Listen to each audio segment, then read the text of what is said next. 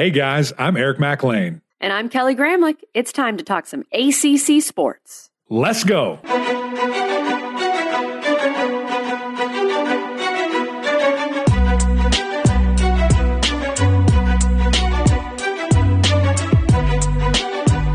Happy Wednesday, everyone, and welcome into the Gramlich and McLean podcast brought to you by Traeger Grills. Mac, I can't believe it. This is our 75th episode.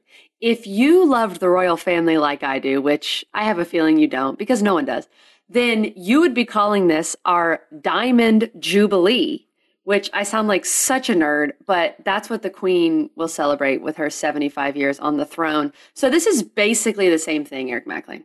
I totally agree that it is the same level as importance, same, same level of how impressive it is mm-hmm. that we mm-hmm. have gotten to this moment.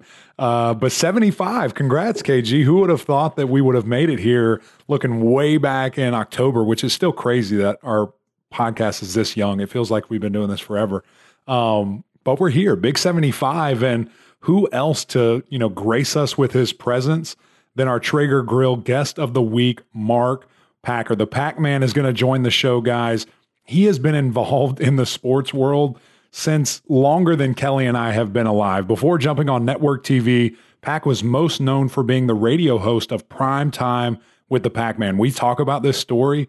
It is nuts how it happens, guys. You're going to love it. it. was really fun to hear about it.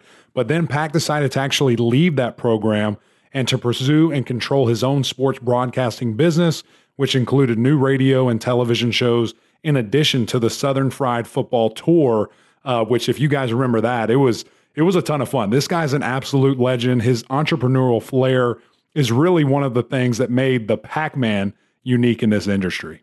Flash forward to the present. Mark Packer is the co host of Packer and Durham, ACC Network's weekday show from 7 to 10 a.m. Mac, we need to get the same agent as Mark because the show originates from his basement. Now, we talk about this in the interview, and I'll I make this joke in the interview, but I'll say it again. This guy is the only guy that has excelled during COVID by never leaving his basement. there are guys out there that have not left their basement, but I don't think they've excelled in their career by doing so. That's just a hunch. You can also find Pack hosting Off Campus with Mark Packer on ESPNU Radio weekday afternoons. It is time to talk with our great friend Mark Packer. Let's go. This week's guest is brought to you by Traeger Grills. Welcome to the Traegerhood.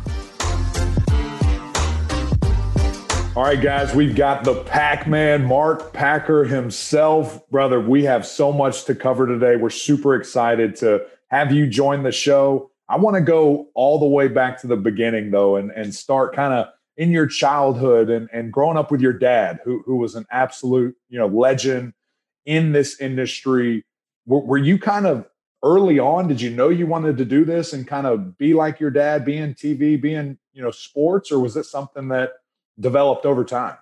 Uh, first of all, have you guys reached the very bottom uh, of guest? I mean, the, the fact that you contacted me to be on this podcast tells me that you have literally run out of all ideas and just said, "Hey, let's contact Pac because we know he'll at least talk for an hour." Can we confirm that before? No, no. This is the peak. We weren't. We sure do we need to ask though. Interview. Were you insulted that we had Wes on first? No, not at all. Because you know that was just alphabetical. No, I, listen, I, I, am flattered that you uh, think that I have something worthy to talk about for an extended period of time. So come on. No, I, am not not not upset that Wes has been on or anybody else. You guys are rocking it. You guys have become rock stars with ACC Network. So you know the the fact that you've reached the point of maybe you know, we've done everything we wanted to do in this. Now let's go call Mark Packer. I'm flattered from that. Now, what was the question again about Billy? I lost just just growing up with him. I mean, how was it? Did you did you go to stuff with them? Did you yeah. did you see what your dad did and say, I want to do that? Or did you just kind of happen over time? I had no interest in being on radio, television, and from a media perspective, I had zero interest in doing any of that. Um, did we travel with him as kids? Yes. What would Billy would do? Here's what Billy would do. He would give us a list ahead of time and say, "Hey, you can pick any game you want to go to, and and off to the races you go." Now, keep in mind when he got started doing ACC basketball, Jefferson Pilot, Sail with the Pilot game of the week, you know, we would catch him on a Tuesday night if he was at Carmichael for NC State, North Carolina, or if he was going to Little John on Saturday for Virginia and Clemson. So, you know, we got a chance to see him on TV, and that was kind of funny. I always used to get a kick out of people always going, okay, Billy, what do you think, Billy? What do you think this play is going to be, Billy? So I started calling him Billy when I was a kid because that's what everybody, you know, you'd watch all these ACC games and you'd be like, okay, Billy. So, you know, I'd wake up and get ready to go to school in the morning and I'm having my cereal and, you know, Billy would come walking in. I'd go, hey, Billy. Of course, I was a big NC State fan growing up as a kid. So, like all fans, you always thought the announcers were out against your team.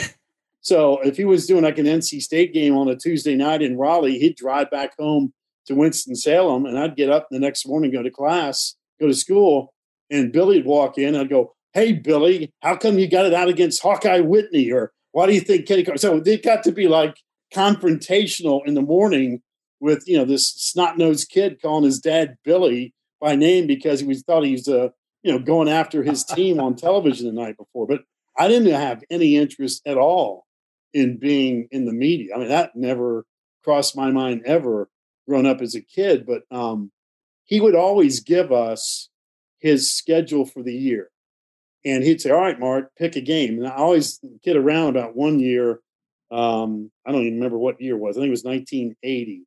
Well, it was 1980. And he gave me the schedule. And again, games all over the country. Pick any game you want to go to. And it was fun. It was one of the perks of being the son of Billy Packer growing up.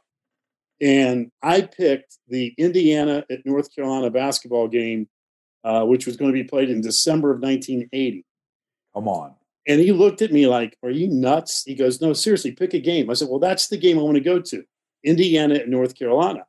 He's like, Mark, you know, you've been to Chapel Hill hundreds of times. You could go to UCLA, you could go to Michigan, you could go to Houston. I mean, you pick a spot around the country. We're doing the game.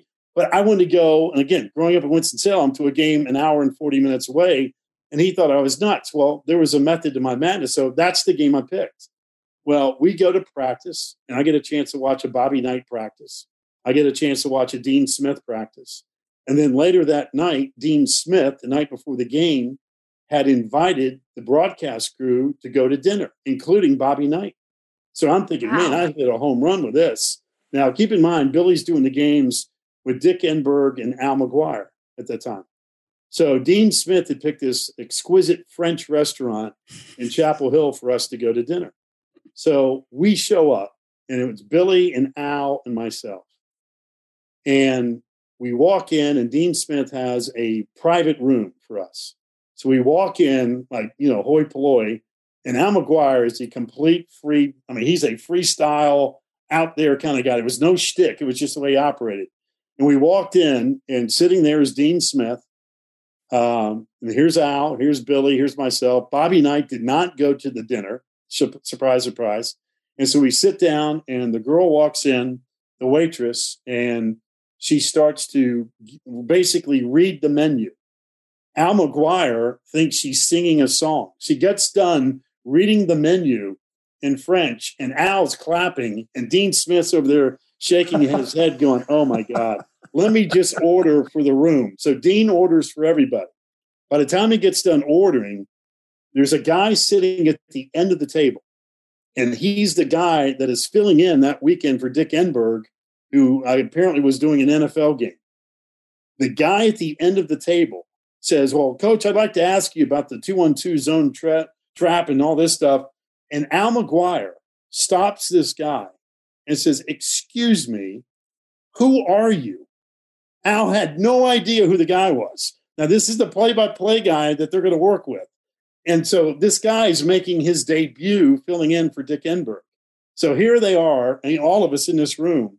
And Al, not to embarrass anybody, but Al had no idea who the guy was.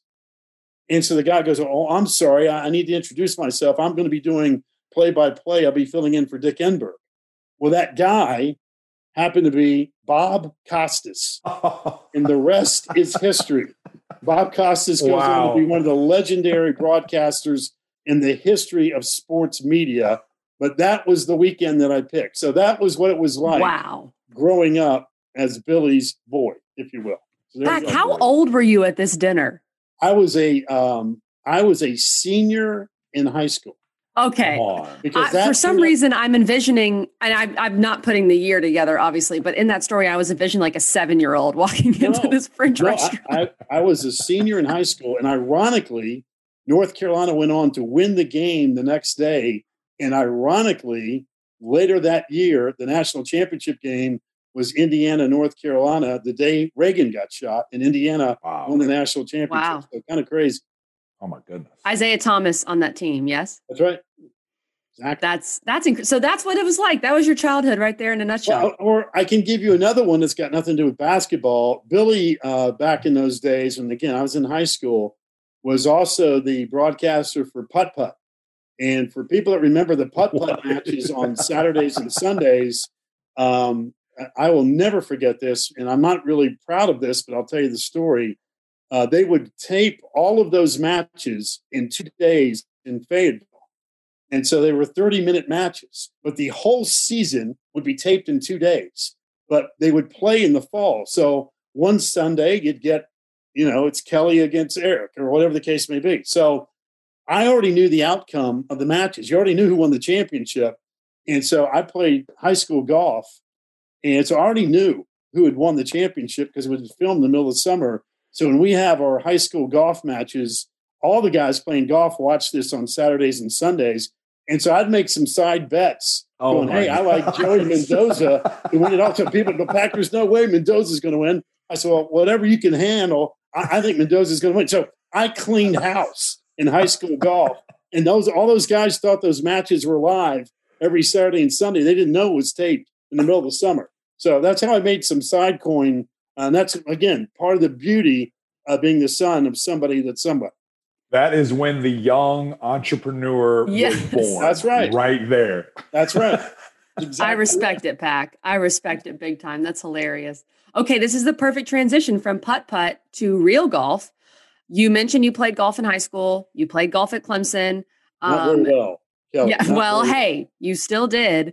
Why? So you said you grew up an NC State fan. You grew up in, you know, Tobacco Road country, Winston-Salem still counts, I would say. So why did you end up picking Clemson?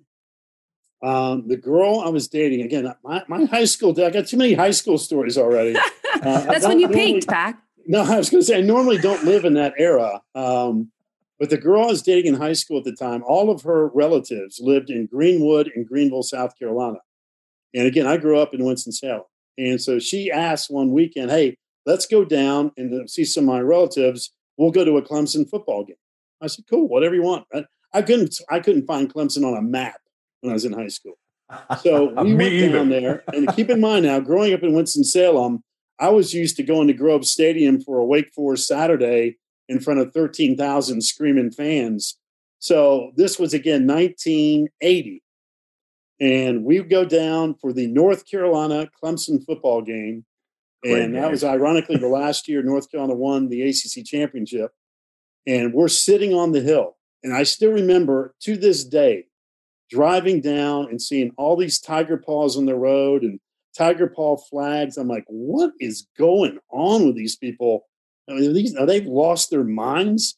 And we roll in there, and the tailgating was incredible. We're sitting on the hill. I didn't even know about the tradition of rubbing the rock and coming down the hill. The cannons are going off. It's loud. And I was just in awe of a Saturday in Death Valley. And ironically, that was a game that uh, the Tigers had the ball on about the two yard line with about a minute to go, trailing. They made a great comeback in the fourth quarter. And uh, North Carolina stopped them basically in the goal line, won the game, won the ACC title eventually. But I remember getting back home and Billy and Barb, mom and dad, we're sitting at the kitchen table and I walked in and Billy said, Well, how was your weekend? And I said, Well, it was awesome. I said, I think I know where I'm going to go to school. And I thought he fell off the couch. I mean, I thought he was going to like, What? I said, Clemson was awesome. And the rest is history. And it, for me, it came down to Clemson or Georgia to pick a school. And, uh, but that weekend in Death Valley changed everything for me. Wow. How about that? And then to go on and, and play golf at Clemson. And I want to ask you about uh, Coach Penley and just the, I mean, obviously amazing career that he had. But as we were preparing for this interview, I was trying to do some research. Did you play with him? Did you live with him? Were you coached by him? I couldn't figure out, or all of the above. What was it? All of those? It was. I think it was all of those and none of those. Um, it, because you got to understand, when I was in Clemson, uh, Bobby Robinson uh, was the golf coach. And uh, given the transition that was taking place, Bobby eventually was going to become the athletic director. Uh, so Clemson had to replace him from a golf perspective. Larry, who I did not know, he was older than me, um, was on the mini tour and was coming back to get his degree. And so the fact he was from Dallas, North Carolina, at the time I was living in Charlotte, North Carolina, before going to school, we just hit it off. We, we became best buds. And at that time, too, when I was heading into my junior year, I was getting interested in television. I was doing some work for Jefferson Pilot and Raycom, being a stage manager and production assistant. So I was really more into that than I was playing golf. And so it turned out just to be a perfect storm that Larry was going to take over. Uh, I ended up being his roommate. I still had access to the golf team, but I really wasn't on the golf team. Um, and I was doing all this stuff with Jefferson Pilot and Raycom. So I really had the best of all worlds. I was a student. I was, you know, messing around with this television thing, and I was still tied in with Clemson. And Larry and I became best buds, and uh, the rest is history. And I am so proud of him. It's hard to believe 38 years, uh, his incredible success. He was always a great people person, salt of the earth. So was his family. Uh, I could not be prouder of a guy that um, that I've ever met at Clemson than Larry Penley. He has been great for the sport. He's been great for the school. Uh, he's done it the right way, and uh, he's won with class. And so thrilled to death. But all those days got started back in '82 and '83. Uh, how we just kind of our paths crossed, and uh, the rest is history. But uh, just a great, great person, and again, could not be happier for him and Heidi, all the kids, the grandkids, and everybody that's played for him. No doubt, he's he is a Clemson legend. Um, he's not Mark Packer, but you know, he's right up there, oh, I would the say. he is. Okay, you, you mentioned you're starting to get interested in the TV thing and, and just sports sports media and all that. And I'm sure most people listening know that you had your show Primetime with the Pac-Man that ran forever um, in the Carolinas. And and so how did that come to be? Like obviously Billy was more of a traditional game guy. So how did that come to be for you, Pac? I uh, every time I speak to a college class, I get that question. How do I? How did you get started? Right. And I, just, and I shake my head and go, I'm going to tell you this story. I'm going to condense it because it's really about a two hour story. I'll condense it uh, for the podcast. Um, and my career path to get to doing this is so wrong and so stupid that people will go, "You're making this up," and it's the God honest truth. And before I even tell you how it got started, it really got started uh, in the early 90s when I was working for the Blockbuster Bowl. Uh, and that was owned by Raycom Sports. And I worked there for one That's year. a throwback. That you can't. In fact, I stole the day they fired me. I stole the game ball, and it's in here somewhere. That's a true story, but nevertheless, the Gen Zers listening to us are like Blockbuster. What is Blockbuster? What are you talking about? yeah, there's one Blockbuster video store left, and it's in Oregon. But back then, uh, Wayne Huizenga, who created all this stuff, it was bigger than life. But so I worked for the Blockbuster Bowl, and I still have to this day contacts and friends for life. And it was a fun experience from that standpoint, but it was I had no interest in ever doing it again after one year. The reason I bring this up because it sets up what happened to me. I met a guy at Blockbuster Bowl by the name of Terry Hansen. He worked for Raycom Sports. He was an executive. I met him one time, one time only. Seven years later, and I went through a bunch of crazy stuff I was trying, and the blockbuster thing didn't work out. I had tried construction work, and I, I mean, I did dabble in all kind. I just couldn't find my niche. I did have a sports marketing company which I started, but I didn't love it. I mean, I did I dealt with it, but it was crazy. But this guy Terry Hansen, who I met in 1991, calls me up six years, seven years later, out of the blue, and says, Mark, it's Terry Hansen. Hey, I'm, I'm working with this sports talk radio show and station that's getting ready to take off in Charlotte. And I thought of you and thought that you, with your marketing company, might want to meet the uh, general manager. Might be an opportunity. I said, sure, I'll meet with him. Whatever. Got nothing to lose. At the time, I'm married now. I've got Gigi, who's all of about six months old. So life is completely upside down. So I go for this meeting. And I show up to the meeting. I walk into the manager's office. He's not there. He's some hot shot from WEEI in Boston, Mike Kellogg, typical Bostonian, drinking coffee, Dunkin' Donuts, going a thousand miles an hour. And he shows up about five or 10 minutes after I'm in his office. He sits down and says, Are you Mark Packer? I said, I am. He goes, Great. Uh, pleasure meeting you. I heard a lot about you. He goes, uh, Do you know this guy, Matt Pinto? I said, I have no idea who that is. He goes, Well, he does the afternoon radio show for us. I want you guys to meet. Hold on a second. He's yelling down the hallway, Hey, Matt, Matt, come on down, come on down. So I'm sitting there going, What is going on? I mean, this is literally the meeting. And so Matt walks in, sits down. He goes, Listen, I want you two to talk. Pack, I want you to come back. You two guys do a show for one hour, and I'll catch you later. I got to go. He gets up and walks out of the office. And I'm looking at Matt Pinto going, Well, dude, I, you know, and Matt says, Well, I guess we're going to do a show today. Uh, the show starts at three. I got stuff to do. He gets up and walks out.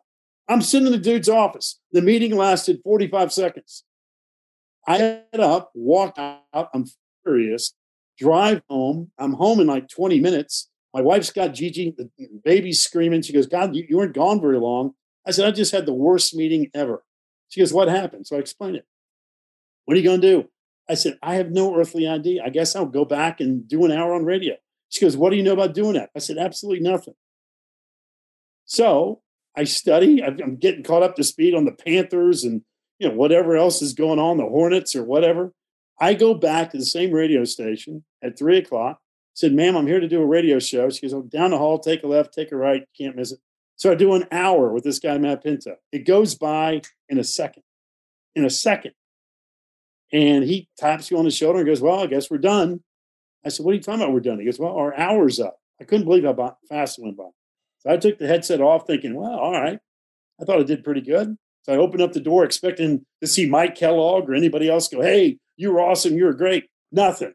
There's not a soul in the building. And I'm walking, I am so ticked off. Like, you got to be kidding me. I've wasted two trips to this stupid radio station. There's nobody here. Nobody knows what's going on. I get in the car. I cuss all the way home. I get home thinking, well, at least my wife's going to give me a you know thumbs up, nice job. Same thing. Open up the door. Gigi screaming. Wife's looking at me. She goes, "Well, how'd it go?" I said, "What do you mean, how'd it go? You not listen?" She goes, "No, I didn't listen." So now I'm really ticked. the phone rings later that night, and it's Terry Hansen, the same guy, Terry Hansen. My wife hands me the phone. I said, Good, I need to talk to this guy. I cuss him out. I cuss him out for two minutes straight. You know, you got a lot of nerve. I hadn't heard from you in seven years. You call me up, give me an opportunity. There's nobody there. This guy don't want to listen. I got to go back to. I go through the whole deal. He goes, "Are you done?" I said, "Yeah, I am done." And I hung up. Hung up. And my wife's looking at me like, Mark, are, what, what, what's your problem? Are you an idiot? What, what's, your, what's the problem? I said, I didn't want to hear from him. He calls back. My wife talks to him and says, Hey, I want to talk to you again. I get the phone. I said, What do you want? He goes, We want to offer you a job. I said, I have no interest. Thank you. Goodbye. Click. No, you hung up on him again? Twice. Hey, listen, I went to the radio station twice. I figured I'm even. I hung up on him twice. Now she's really mad at me. My wife's really ticked off at me. So she wouldn't talk to me for a day and a half. She goes, you know, first of all, you're rude. Second of all, you're hard headed. Third of all, you and they offer you a job. You said you went in there for an hour. It was easy. It was fun. They're now going to offer you an opportunity to be paid to do something you thought was easy, and you hang up on the guy. You're an idiot. So now I'm really ticked off. My wife's mad at me. I've hung up on them. So two or three days go by, and Terry Hansen ends up calling me back later in the week and said, Have you calmed down? I said, I have. He goes, Well, we're interested in offering you the job for the 12 to 3 slot, the new WFNZ in Charlotte. And I took it. And so wow. I balanced out that gig with my sports marketing gig. And ironically, Matt Pinto, the guy I did the deal with, he left to become the play by play voice of the Dallas Mavericks about six weeks later. And the station did a national search to replace him. And Mike Kellogg, the boss, ended up calling me and going, Hey, just want to let you know we've uh, found the right guy to host uh, the afternoon drive show. And I was like, well, that's cool. Great. Look forward to meeting him. You know, fine with me, whoever you hire, I don't care. He says, well, don't you want to know who it is? I said, I doesn't really matter to me. Whoever it is, I'm sure they're really talented. They said, "Oh yeah, he's real talented, but we thought you'd like to know." I said, "Well, who is it?" He said, "It's you." I said, "Well, I said I didn't offer, I didn't ask for that job. I don't want that job. I've now I finally figured out after six weeks how to do the twelve to three slot instead of my other business. Now you're going to make me do three to seven. It's going to screw me all up." He goes, "Well, you got the weekend to figure it out because Monday you're the host of Prime Time with the Pac Man, and the wow. rest wow. is. How about that? My goodness. Yeah, that is definitely not. I would not tell people to do it that way, but hey, it worked out. That's why I always get that question when I talk to, to college students. I'm like, this is not exactly the path, but there, there is a point to that. And that is that everybody's got their own path, just yeah. like what you guys are doing with all the great success you've had. You know, you've got to go with what works for you. And you can't compare that, hey, here's how Bob Costas did it. Here's how Billy did it. Here's how Al Michaels. Everybody's different. And, you know, my deal was dumb luck and then a bunch of hard work. And the rest is history, became the perfect storm. And Pac, I want to ask you this too, because I think you're the perfect example of this. I actually had someone reach out to me recently via email and asking some questions, which again, I don't feel qualified to give any advice, but I try. And one thing I said was, in order to, I think, make it, quote unquote, to do this job, you got to be educated, you got to be prepared, you got to know your stuff, but you also need to be yourself. Like, don't be afraid to be yourself. Whatever. If you're funny, be funny. If you're quirky, be quirky, whatever. And I think you do a great job, Pack, of just being yourself. Is that part of why you think this whole thing came about? Because you were just yourself on radio and then it took off? Yeah. You know, I'm not trying to impress anybody. If you like it, man, soak it all up. If you think it stinks, please find something that that you find entertaining. So I don't ever worry, never have. Even when this thing got started back in 97, I never worried about outside noise or, uh, you know, what, what's on social media now. I don't care. You know, it, you know, it's like doing the stuff on Sirius XM radio. Uh, and, I, and I love the hate mail. I mean, I do. I, I respond to everybody. And it's like, hey, if you don't like what we're doing, I got good news for you. Sirius XM will give you 200 channels where I promise you there is something on there that you're going to love. And it's the same thing with ACC Network. You know, when, when uh, people say whatever whatever a critique could be, I'm like, well, that's you know, I'll listen. But you know, hey, the cool thing is you got options and things to do. So, um, you know, the, the business has changed. It's always changing, whether it be radio or TV, and that's always a challenge. But I, you know, Kevin, I couldn't agree with you more. You just got to be who you are, and we've all got flaws. We're all going to make mistakes, uh, but the intent is to put together a really fun, entertaining show. And if you learn something great, if it make you laugh, better yet. So, um, you know, I think too many times people get in this business, especially sports talk radio, and trying to be vindictive or trying to be the person that's trying to show off or take somebody down. You know, one of the most valuable pieces of information I was ever told before I got started with this was a guy they brought in from WEEI radio. Eddie Andelman, who was just a legendary figure. And he told me before I ever started, he said, Pac, let me give you a bit of advice. And it's so true. He said, before you say something about somebody, imagine them sitting right beside you. And if That's you're right. comfortable saying it, go for it. But if you're not, don't. And I think that Sports Talk Radio, quite frankly, has obliterated that line. And there's just some people that want to be you know, just uh, kind of a smart ass and hard, you know, just let, let me show you how tough I am. You'd never say that if they were sitting there looking you right in the face. And now, I just think if you live by those rules on radio and TV, you're good to go. It doesn't mean you can't be critical. It, you can certainly be critical, but there's a way to do it. And I think eh, over time, I've learned to be able to do that and be fair. And I think if you're fair and honest and be yourself, that, that that combination will always work and will always be in style.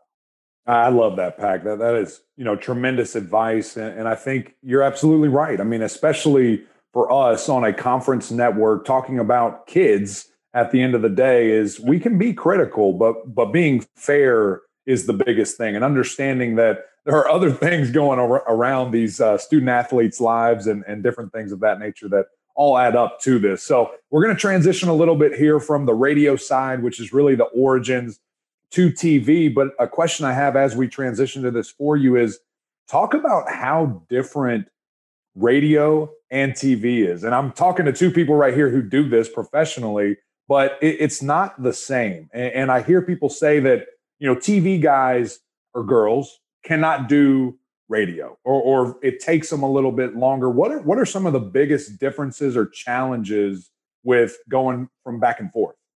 I think they are polar opposites. It's not even a matter of, are they similar? No, they're not even similar.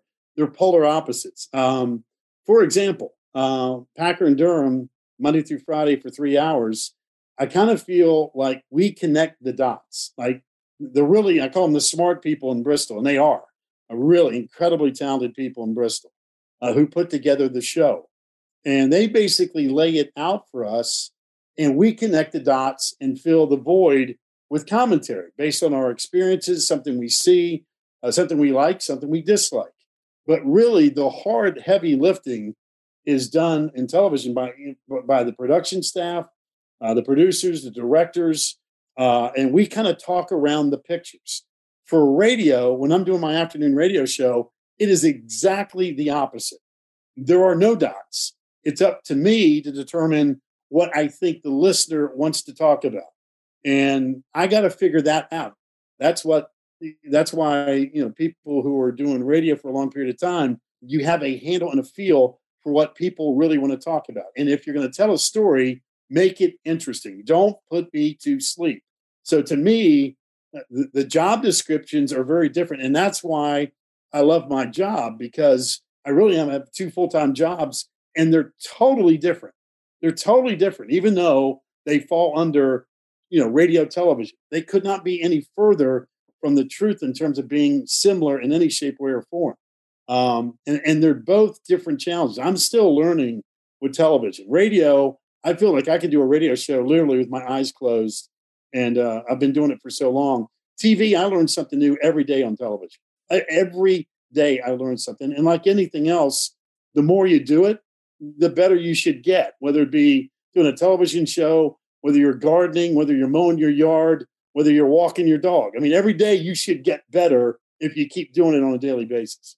Well, talk to me about this pack. And and this was, I mean, a, a big struggle for for me, and struggle is relative. Um, in kind of having year one on TV, and then this year two that we all experienced on the network with COVID, that we kind of had to relearn how to do TV because everything was remote for you and by I mean, by yourself in, in that basement, there's a lot more technology in there than what I was dealing with. But I mean, what did you really, what can you take away from this year? I'm sure there's a ton of things, or, or maybe not. But what, if there was one or two things, what could you take away that I guess will help you moving forward when hopefully things are, are kind of back to normal? Well, the dogs miss Wes. That would be the first thing I'd tell you. Uh, Chester and Fuller, they would always appreciate.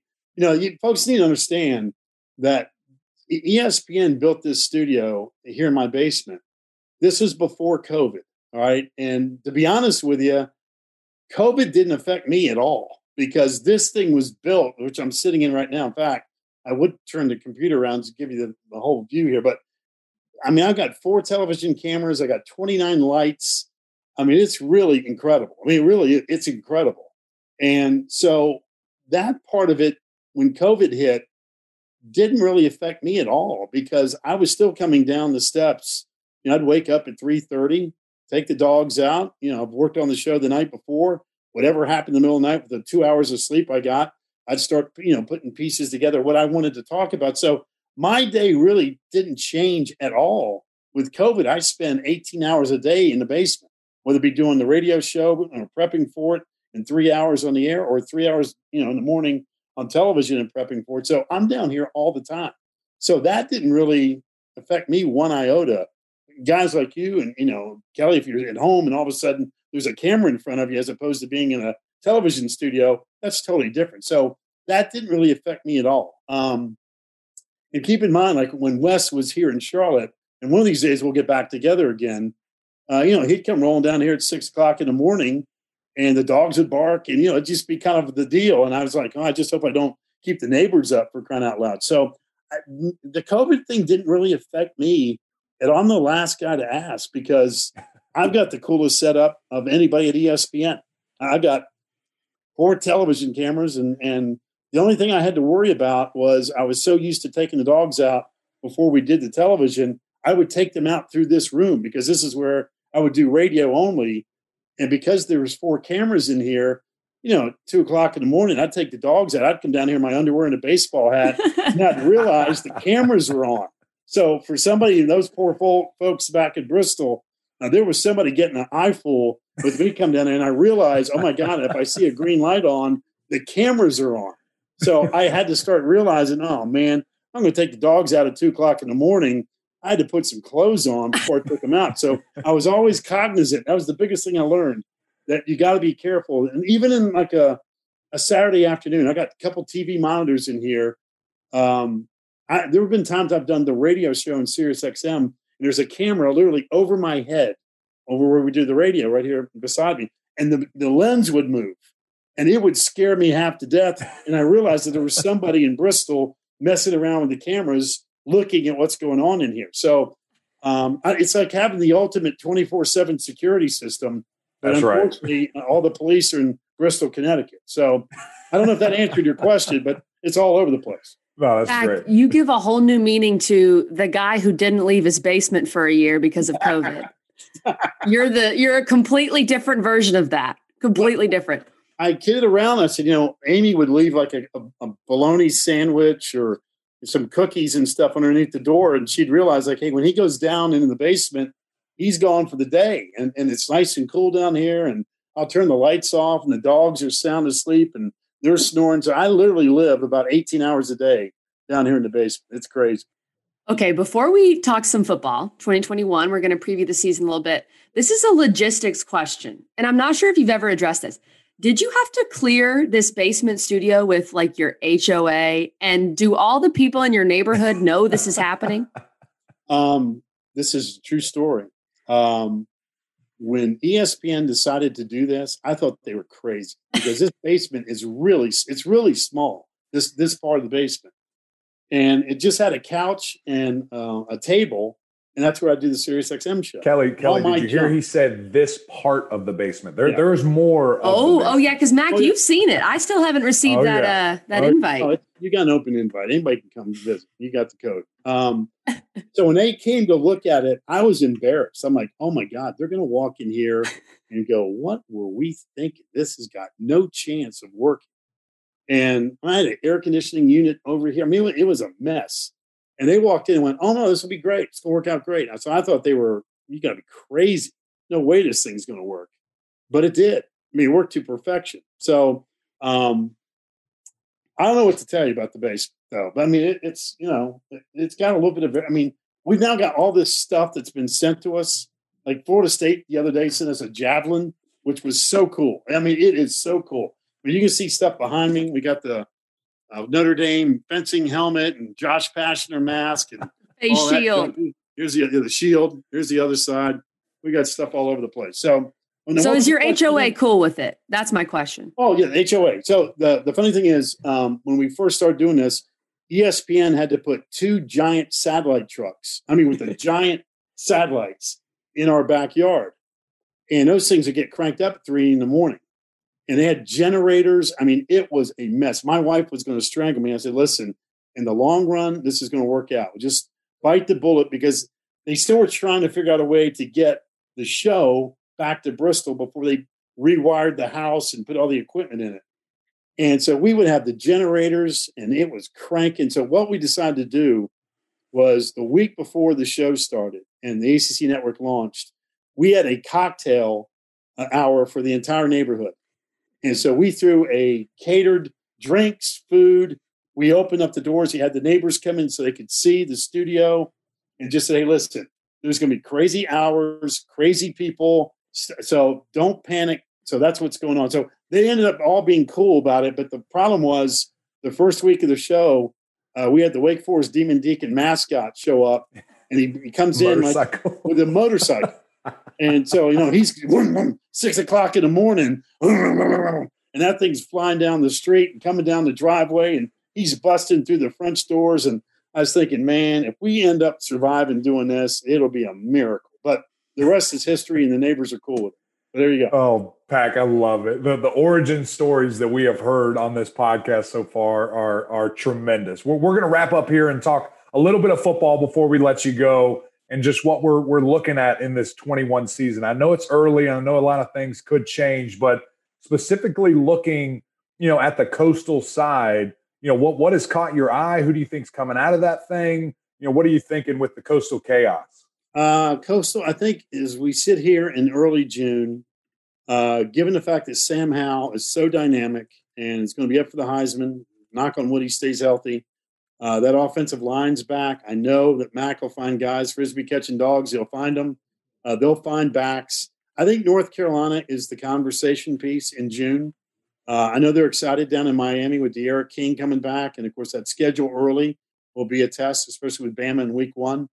Uh, I think the conversation though is North Carolina in the coast. Um, I just think Mac's done a great job recruiting. Uh, he's revitalized a fan base that got a little flat and stale. Uh, they're doing a great job in state. Uh, they've got players, they've got dudes. They've always had good players. Um, so I, I, would say the lean would be North Carolina in the coastal.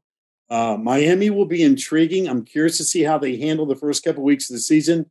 Bama is obviously going to be a test, but a game like Appalachian State in week two will be telling to me because let's be honest, I think nobody in their right mind thinks Miami's going to beat Bama if they don't, you back in week two against a really talented team that will be excited to see you when you might not be excited to see them. And that will tell me where Miami is. I am fascinated with Virginia Tech.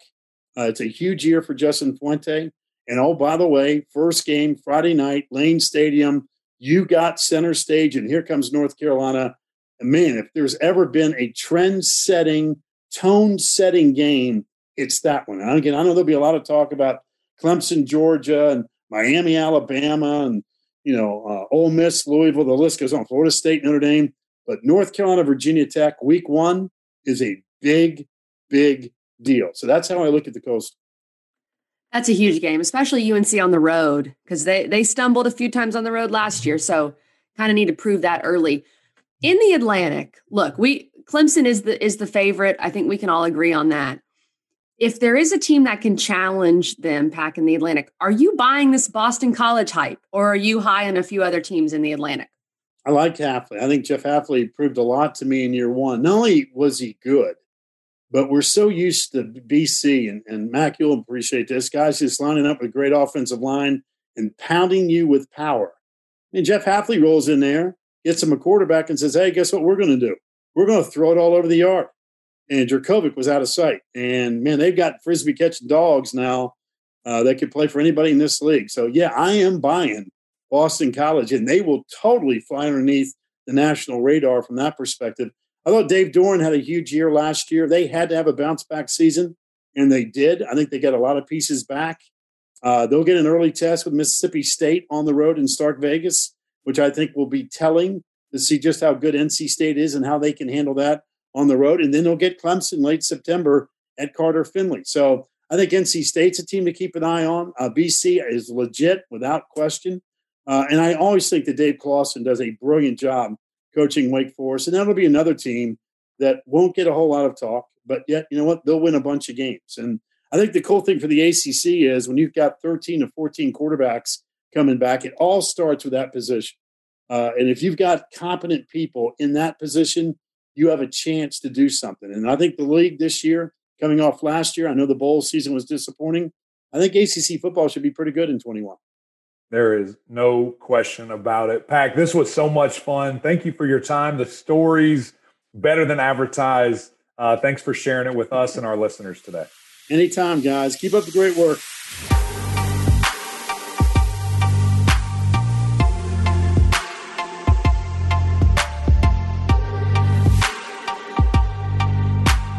Mark Packer, truly one of the biggest sports radio voices in the industry, especially in college sports. And we talk about being yourself. He is always himself. I love that about Pack. And little do people know that when I called Mac first off to um, suggest this podcast, he hung up on me twice and cussed me out, just like Packer did. None of those so things are true, just so it's clear. they're basically the same.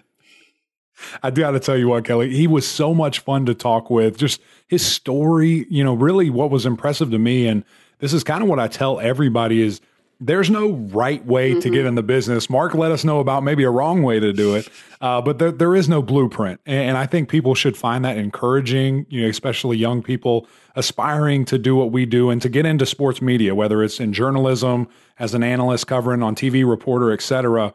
Uh, there's a ton of ways to do it. Mark Packer let us in on his, and man, what a story. What a story. And Mac, you know, to get into sports media, there's a lot of different ways, right? To get your dad the best gift possible and to make sure that you are grilling the best food possible, there's only one way, Eric Mac Lain. That's right, Kelly Gramlich, and it is Traeger. Traeger is the only wood fired outdoor grill that smokes, grills, barbecues, and even bakes. Guys, you see it all the time on my social media. When I'm firing up on the Traeger, it is a good night at the Mac Lain household. There are endless possibilities on the Traeger, and it is so easy to use. Every time I fire it up, I feel like a barbecue pro. And you know who else Kelly Gramlich would love to feel like that said barbecue pro? Your dad, my dad, all of our listeners' dad. Father's Day is coming, guys. Kind of like winter, Game of Thrones reference. And if you want to thank your dad for the bad jokes, and the great food, getting get him what he really wants for Father's Day. A Traeger wood fire pellet grill. Kelly, from June 11th to June 20th, you'll get a free ultimate grill bundle loaded with $150 worth of pellets, rubs, accessories, and more. Or you could choose the $100 off option by selecting Traeger grills at that option when you check out. Guys, listen, go to Traeger.com today and get your Traeger grill. Okay, Mac, it is time for our this or that segment. This has really become our favorite segment of the podcast. We're going to discuss a couple of topics and then decide and debate. Would you take this one? Would you take that one? Mac, I'm about to grill you with this this or that question. Okay, the sleeper team. You have to pick a sleeper team, a team that's flying under the radar a little bit, especially nationally. Maybe not as much here on the Gramlich and Mac Lain podcast, but your sleeper team in the ACC, is it the Pitt Panthers or the Wake Forest Demon Deacons? Hmm. I, I really like this question because I think it is, you know, really two teams that are, are going to be very different. And, and, I'm going with Wake Forest. And this is why. And, and people really? who know me might think this is crazy because I love Pitt, but I think Wake Forest wide receiver room is going to be tremendous. You know, I really think that they're going to kind of look like when Scotty Washington was there, Sage Surratt, Kendall Hinton. I think they have that type of ability um, in the deep threat, going across the middle, different routes here and there. So I'm very excited to see what Wake Forest is going to present this year. And Sam Hartman, of course, is another big piece of that puzzle. He's back. He's going to be starting from the jump. Uh, just a guy that has a lot of confidence and I think is going to be able to take another big step forward for Wake Forest. So I'm I'm going with the Demon Deacons. Mac, I am a huge Demon Deacon proponent, okay? I definitely am. And the fact that you bring Sam Hartman back is great. I love those wide receivers. And, you know, Wake can run the ball, which is something that Pittsburgh hasn't shown that they can do, at least in recent history. Two things for why I'm picking Pittsburgh. First and foremost, let's look at the schedule. Wake Forest, I'm a little worried for them. I think these schedules are pretty similar, but I'm a little worried for Wake because their November is brutal. So if you don't get a bunch of wins early, then I'm worried for Wake. At UNC, NC State, at Clemson, at Boston College. That's your November. That's really tough. Pittsburgh, their schedule is more difficult in the beginning and in the middle. Their November, there's a lot of winnable games. They play Duke, Virginia, and Syracuse. So these two schedules are shaping up very differently for both of these teams. Why I like Pittsburgh, I love that they're bringing back Jordan Addison, the runner up for ACC Rookie of the Year. You pair him with Kenny Pickett. And I think bottom line, Mac, is I trust Pittsburgh to be able to reload defensively. This was a great defense last year, number one rushing defense in the country, or in the country, excuse me, in the ACC. I think they're going to be able to reload. Whereas Wake Forest defense has struggled really the past three, four years. And if they don't force turnovers, they can't stop anyone. So, as someone who believes in offense, this is very weird, but I'm going to go with Pittsburgh's defense and that easier end of the schedule. So, I'm going to go Pitt. I, like that. And I like your reasoning. And as you said, I have zero confidence in Wake Forest defense. I think they're going to score 35 plus a game. I think they're going to give up 35 plus a game. So that's what it's going to come down to. I think it's going to be fun games. I just think that offense is is going to be more productive than Pitt's. I think they're going to get into the end zone more. So with that being said, that's that's why I'm giving them uh, kind of the lean there. But I, I, like your pick. I wish they played each other. I do too. Wouldn't that be fun? Yeah. Wouldn't it be fun if everybody played and we could really see that? But looking at our next one, this or that, who would you rather be coached by? Geoff Collins at Georgia Tech, which is kind of a new blood guy, a, a hip guy, a guy that really is in lock with the culture. 404 mm. shout out. Culture with K. Or that, Mack Brown from UNC, who is a very established coach. And this is probably unfair. You have Texas roots, so I think I know where you're going here. But, you know, just an older guy that, that you know, has definitely evolved and, and really kept up with the times well. But obviously very different guys. Look, Mack Brown rocks his J's. Okay, he's he's hip. He's hip with the culture. He knows about the TikTok. All right, he's all over it. But I see why you pose this question because Geoff Collins is that younger, um, hipper coach. He's really embraced Atlanta and Waffle House, and I think he's done a great job with that. He's done a great job with by attracting younger. I mean, all recruits are young, attracting them to Georgia Tech by being that, you know, I'm one of the cool kids coach. And then Mack Brown, he is an older gentleman who's been around the block a few times, but I still think he tries to be somewhat hip. He's wearing his J's, he's doing his Simon Says dance in the locker room. that being said, Mac, you know you know where I lie here. And there's nothing against Geoff Collins, but it's Mack Brown. He's a legend. And the difference maker too, you can go with the young up and coming guy, or you can go with the little older, maybe a little more out of touch coach who's won a national championship. And that's what is the kicker for me with Mack Brown. He has that experience. He knows what it takes to get a program to the next level. And, you know, he, he rocks those J's. He knows what he's doing in that regard. So I'm, I'm going to go with Mack Brown. I, I, like that. And I like your reasoning there. And, and I think it's a little bit interesting because, you know, I was kind of faced with this kind of situation at Clemson. You know, I had a very young, up and coming coach, and and maybe not even up and coming yet. I mean, he was in his mm-hmm. uh, second or third year, and Dabo Swinney. It's this new guy of everybody saying, "What the heck's going to happen? What's he going to do?" And I actually decommitted from Tennessee because they fired that older coach that maybe was a little untouched or out of touch with how things are going. And so I, I actually had to make this decision uh, and went with the younger mm. guy. So I'm going to do that as well here. You know, I think what Coach Collins is doing is very special. I, I think with the whole NIL thing coming, I think that they are going to be so locked into that. Um, that everything on the field will, of course, take care of itself. I love his energy. I love his belief in in the the number system of giving his leaders, you know, kind of these single digits and guys you can rely on. And I just remember going back to a practice at Georgia Tech and just seeing, you know, practice wasn't going the, the right way or how he wanted. And, and things were getting a little out of hand, a little bit sloppy. He blew blew the whistle, sent everybody to the sidelines, defense on one side, offense on the other side. And instead of like just running until guys threw up, he called his seniors to the middle. He called his single digit guys to the middle and said, This is your team.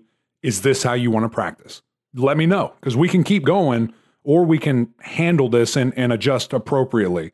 And so they started over the drill they were doing. The seniors took charge and it got everything right. So I was just very impressed with that. And and again, seeing how I already made this decision once in my life, I'm, I'm leaning towards uh, towards Geoff Collins and, and Georgia Tech. I love that story, Mac. That that's a great. You're taking us behind the curtain there. And to me, Geoff Collins, he does strike me as very much a player's coach, no doubt about it. Um, but when I see Mack Brown at ACC kickoff, I will tell him what you said here, and I'll make sure he knows. That's right. Hey, Mack Brown. Mack Brown knows my allegiances. He knows that uh, I, am a diehard of him and, and his team. So I, I, think he'll he'll cut me some slack there. All right, this is time for the top secret question, guys. You know we do it every week. Kelly has a little bit of insight on the things we do on the show.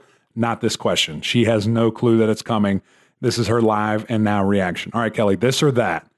Would you expand the college football playoff to 12 teams as it is being discussed very heavily and proposed? And I'm hearing all kinds of rumors about, or that would you keep it to the four that we are now?